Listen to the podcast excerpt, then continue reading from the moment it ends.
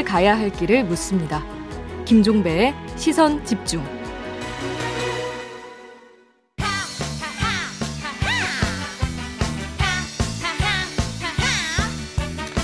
네, 매주 월요일에 함께하는 정치 하하 시간입니다. 하태경 국민의힘 의원과 함께합니다. 어서 오세요. 예, 반갑습니다.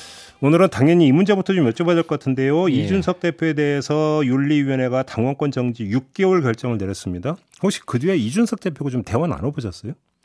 아니요, 지금 뭐 굉장히 상황은 뻔한 상황이어가지고 음, 뭐 상의하거나 뭐 그럴 그래요. 필요는 뭐 없어서 일단은 이제 그 뒤에 이제 언론 인터뷰가 하나 있긴 했어요. 그 뒤에 뭐 기자들 전화도 안 받고 있다 이런 이야기 좀 전해지긴 하던데.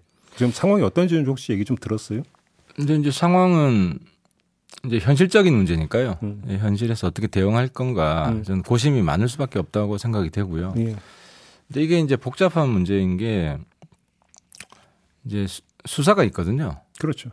그래서 이제 본인 입장에서는 윤리위 이 결정을 스- 승복을 하게 되면 사실상 아, 여러 가지 사실들을 인정하는 게 수사에 되잖아요. 또 영향을 미친다. 그렇죠. 수사에 영향을 주죠. 음, 그래서 이건 어, 도저히 이 승복할 수 없는 음, 결정이고 그래서 음. 이준석 대표 입장에서는 이 상황을 어떻게 반전시킬 건지 음. 굉장히 고심이 깊을 수밖에 없죠. 자, 그 말씀을 조금 확정을 하면 여기서 대표직 사퇴하고 다시 전당대회 국면으로 들어가는 것도 수사에 본인 입장에서는 좋을 건 없, 없는 거잖아요. 그렇게 놓고 본다면 대표직이 떨어지는 것이 대표직을 이제 사퇴해야 될 이유가 있는 것으로 되기 때문에 그러니까 대표직을 사퇴 안 하죠. 그러니까 그렇게 놓고 본다면 다시 전당대회를 열어서 대표를 선출하는 절차는 개시가 안 된다고 봐야 되는 거죠.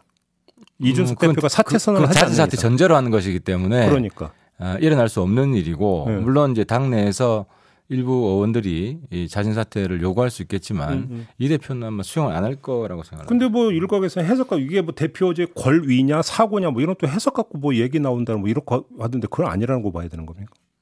근데 어쨌든 뭐 사실 대통령이 탄핵되기도 전에 대통령 선거 다시 하는 거랑 비슷한 비유가 그렇게 되는 그렇게 겁니까? 되는 거죠. 예. 음. 아무튼 그러면 이준석 대표는 본인이 원하든 원하지 않든 일단 대표직 고수 카드 말고는 없다 이렇게 진단하시는 거네. 어, 저는 그렇습니다. 지금 이 대표가 어려운 상황이지만 예. 이, 이뭐 예를 들어 홍준표 어, 현 시장이죠 대구시장처럼 음.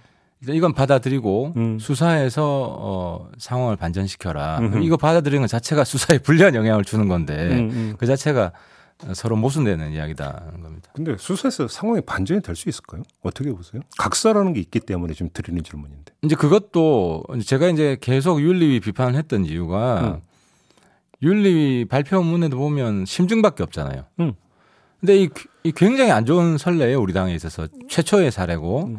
앞으로 당 대표가 되는 사람은 그 무엇보다 윤리위원장 신경을 많이 써야 될 거예요. 음. 그리고 지금 저는 그 절차에도 문제가 있다고 보는데 네. 그 당의 모든 기구 공심위, 윤리위 뭐 여러 가지 특위 음. 독자적인 결정을 해서 집행을 할 수가 없어요. 음. 최고위원회를 통하게 돼- 돼 있어 요 집행을 하기 위해서는. 네, 네, 네. 그래서 심지어 그, 그 예를 들어 비상혁신 이런 조직들이 있었어요. 어, 예. 예, 뭐 특별 혁신이죠. 거기엔 정권을 준다. 정권 혁신이, 정권 공심이 음. 하지만 모두 최고위원회 사후 승인 형식적 이더라도 잠깐만. 그러니까 보도를 보면 국민의힘 당원 당규에 따르면 제명과 탈당 권유는 최고의 의결을 거쳐야 되지만 당원권 정지고 경고는 바로 효력이 발생한다. 이렇게 지금 돼 있잖아요. 근데 거기 보면 이렇게 돼 있잖아요. 대표 또는 대표한테 위임받은 음. 사람의 에, 승인을 얻고 난 다음에 효력을 아, 그거는 최고 돼 있어요. 최고위는 안 거치더라도 대표의 승인은 받아야 된다. 대- 위임을 받은 사람. 어. 그래서 이제 해석을 대표 윤리위원장이 대표 위임 받은 사람이다 이렇게 음. 해석을 하는데 음. 예, 제가 볼 때는 당의 일반적인 운영 원리에 따르면 그 이제 대표가 제척되는 경우 아니에요. 본인 그렇죠, 징계이기 그렇죠, 그렇죠. 때문에 그러면은 대표 대행 권성동 지금 대행이 아, 그렇죠. 그럼- 대표 대행이 동의를 해야 되고 음. 그 말은 그러니까 대표로서 이제 동의하는 거기 때문에 음. 최고위원회에서 의결을 거치고 나서 집행을 해야 된다. 저는 이렇게 해석이 됩니다. 그러면 해석이 되는데 바로 이게 논란거리가 돼서 혹시 그 이준석 대표가 이걸 가지고 법원으로 가처분 신청을 낼 가능성도 있다고 보세요?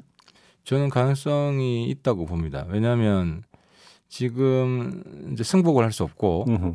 어 이제 근데 여기에 에 이제 동의 나는 동의하지 않는다 여러 음. 가지 액션을 해야 되는데 음.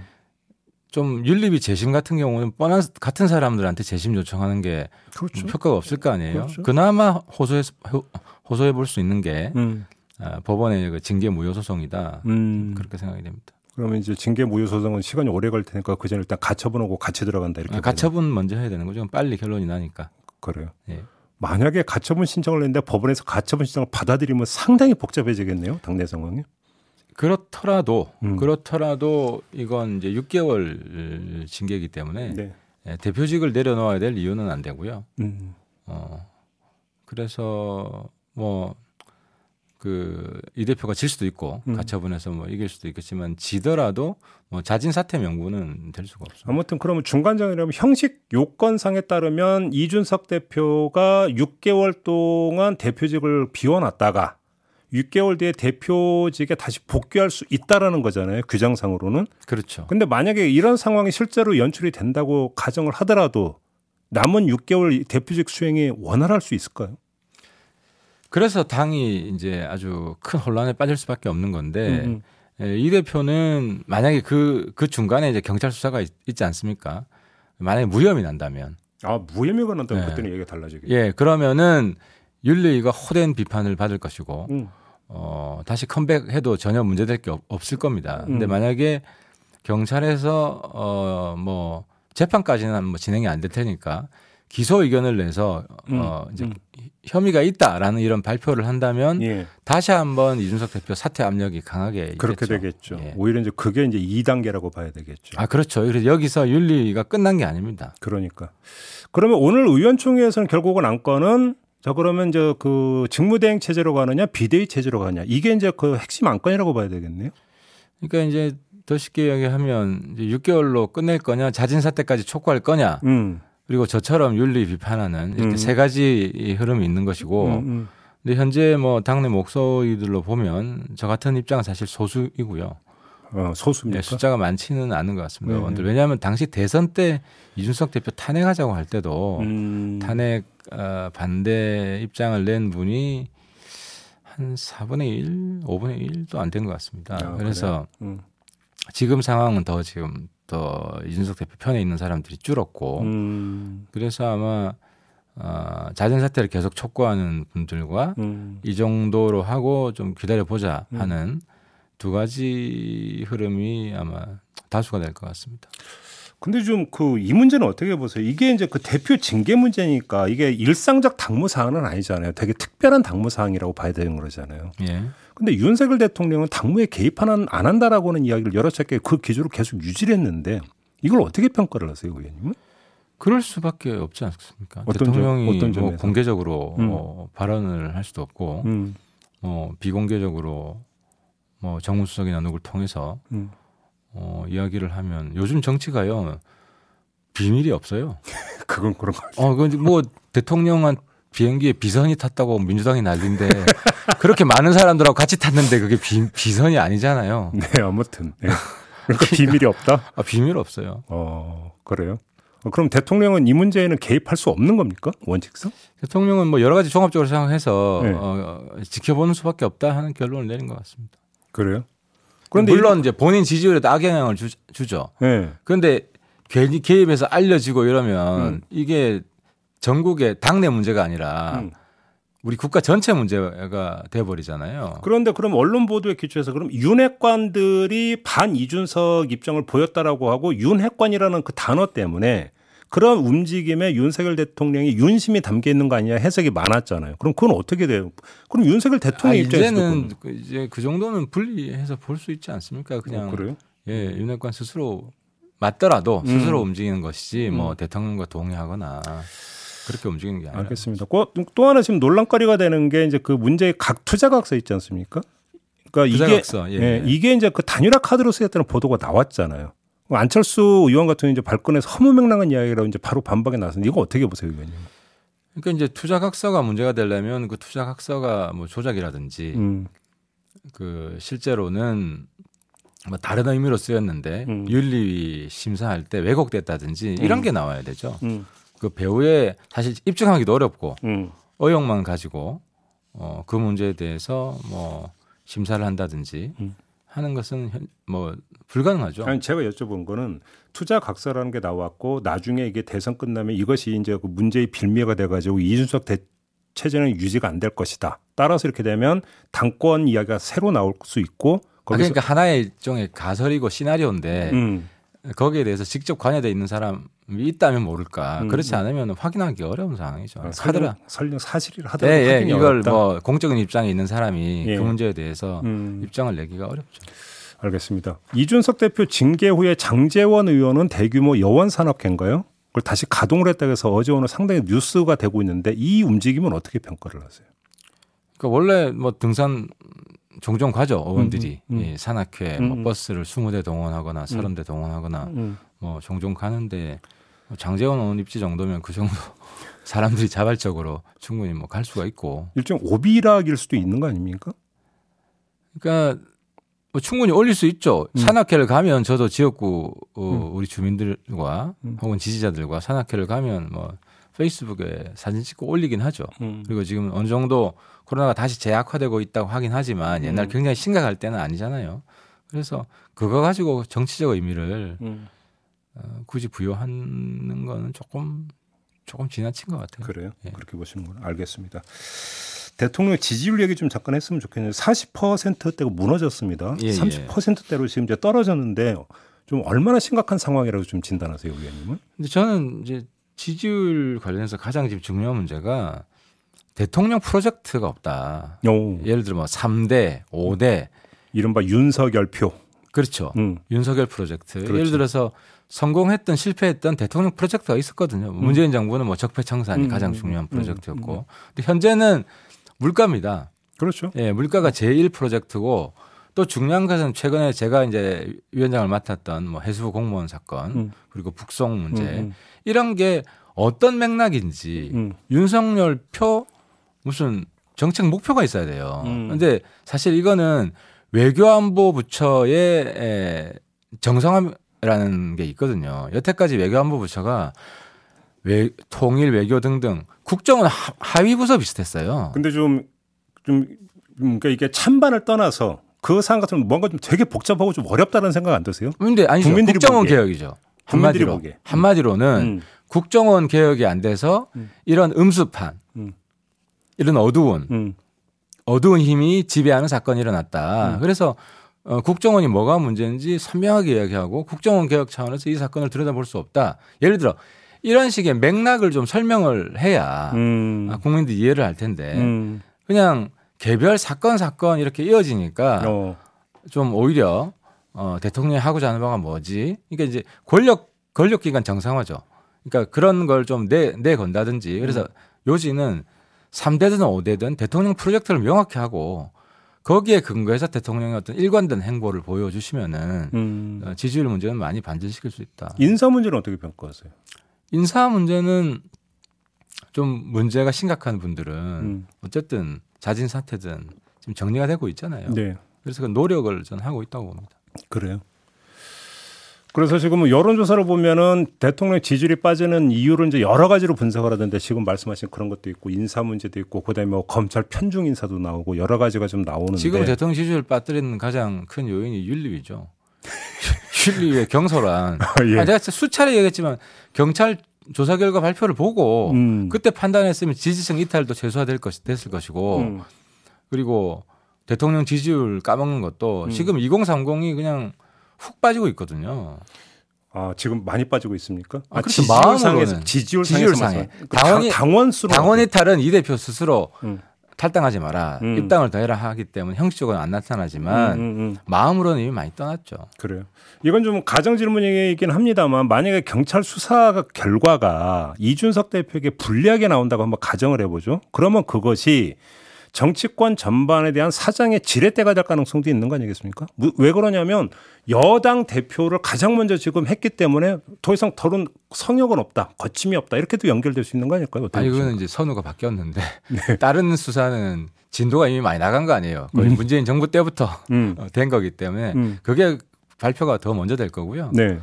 이준석 대표 발표가 더 먼저 되면 네. 이거는 정 그 야당 보복이 아니라 여당 내 보복 이 되기 때문에 선거 때 그 아, 트러블. 좀 시간이 좀 걸리겠죠. 아, 아 그렇게 대표. 보세요. 예. 그러니까 이준석 대표 그 건에 대한 수사 결과가 꽤 오래 걸릴 거라고 보시는 겁니까? 어, 속도는 좀 낼 겁니다. 음. 이제 우리 당내 음, 어, 음, 혼란을 음. 좀 조기에 종식시키기 위해서는 필요한 절차이기 때문에 음. 하지만 뭐 여러 가지 그 이후에 뭐 재판이라든지 음. 이거는 이거는 아니 뭐 수사 결과까지만 놓고 보면. 수사 결과는 좀 빨리 좀 내줬으면 좋겠어요. 그러니까 예, 예. 오히려 그게 더 먼저 나올 가능성이 있는 거 아니냐고요. 그러니까 제가 볼 때는. 그거는 아니 기소가 많이 돼 있잖아요. 다른 사건들은 아, 기소. 예, 예. 음, 그러니까 수사 결과는 기소를 이야기하기 때문에 음, 음, 음. 알겠습니다. 좀 상호 좀 지켜봐야 될 것 같고요. 일단 오늘 의총에서 어떤 뭐 결론이 나올지 좀 이게 이제 가장 핵심 문제가 되겠네요. 알겠습니다. 자 오늘 이렇게 마무리하죠. 고맙습니다, 의원님. 예, 수고하셨습니다. 하태경 국민의힘 의원이었습니다.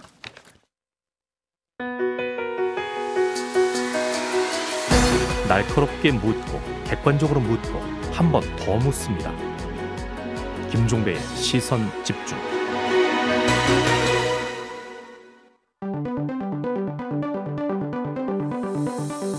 놓쳐선 안 되는 뉴스 빠짐없이 전해드리겠습니다. 여기도 이슈. 네, 나경철 뉴스캐스터와 함께합니다. 어서 오세요. 안녕하십니까. 네, 첫 번째 이슈는요. 네, 아, 지난주였죠. 많은 이들을 안타깝게 한 사고가 있었습니다. 아, 경기 평택시의 한 초등학교 앞을 지나던 굴착기가 초등학생 두 명을 쳤고 이 중 한 아이가 세상을 떠난 사고였는데요. 네. 이 굴착기 기사 사고 지점에서 3km 떨어진 곳에서 경찰에 붙잡혔죠. 음, 이 기사 A 씨가 구속이 됐습니다. 조사 결과 이 사고 당시 A 씨는 신호가 적신호로 바뀌었는데도 이를 무시하고 주행을 하다가 이 사고 낸 것으로 알려졌고요.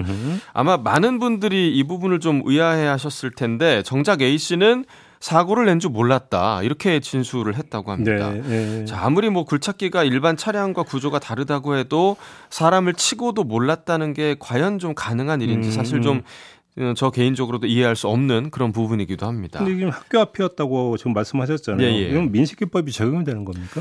자, 결론부터 말씀을 드리면 적용이 안 된다고 합니다. 자, 왜요? 다들 아시다시피 이 민식이법 스쿨존에서 사고가 발생했을 때 운전자를 가중 처벌하는 음, 법이죠. 그런데 이 민식이법에서 규정하고 있는 차량의 범위가 있는데요. 하. 이 범위 안에 굴착기가 포함이 되지 않는다고 합니다. 호호. 그래서 결국 경찰도 적용을 하지 못했다고 하고요. 네.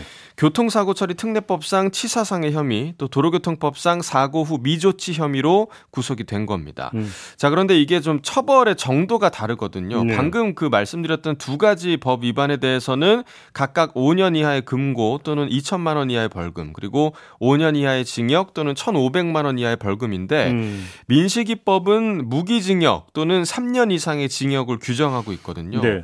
굉장히 좀 차이가 많이 나죠. 음. 그래서 이번 사건을 통해서 도대체 굴착기가 왜 차량의 종류에 포함되지 않았는지 또 민식이법 당, 어, 입법 당시에 이 부분에 대한 충분한 고려가 없었는지 많은 분들이 또 비판과 분노를 드러내고 어, 있습니다. 그러니까요. 아니 굴착기라고 해서 그러니까 주의 의무에 면제되는 건 아니잖아요. 그렇죠. 네. 오, 당연히 예, 맞습니다. 좀 납득이 안 되네요. 네. 알겠습니다. 두 번째 이슈는요.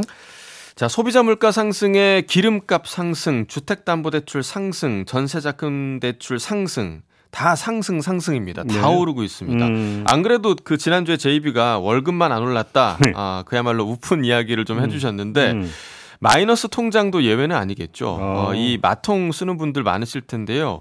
역시 금리가 크게 뛰었습니다. 오호. 자, 어제 매일경제 보도가 있었는데 이 마통 대출 쓰고 있는 직장인들 사례를 조금 보니까 음.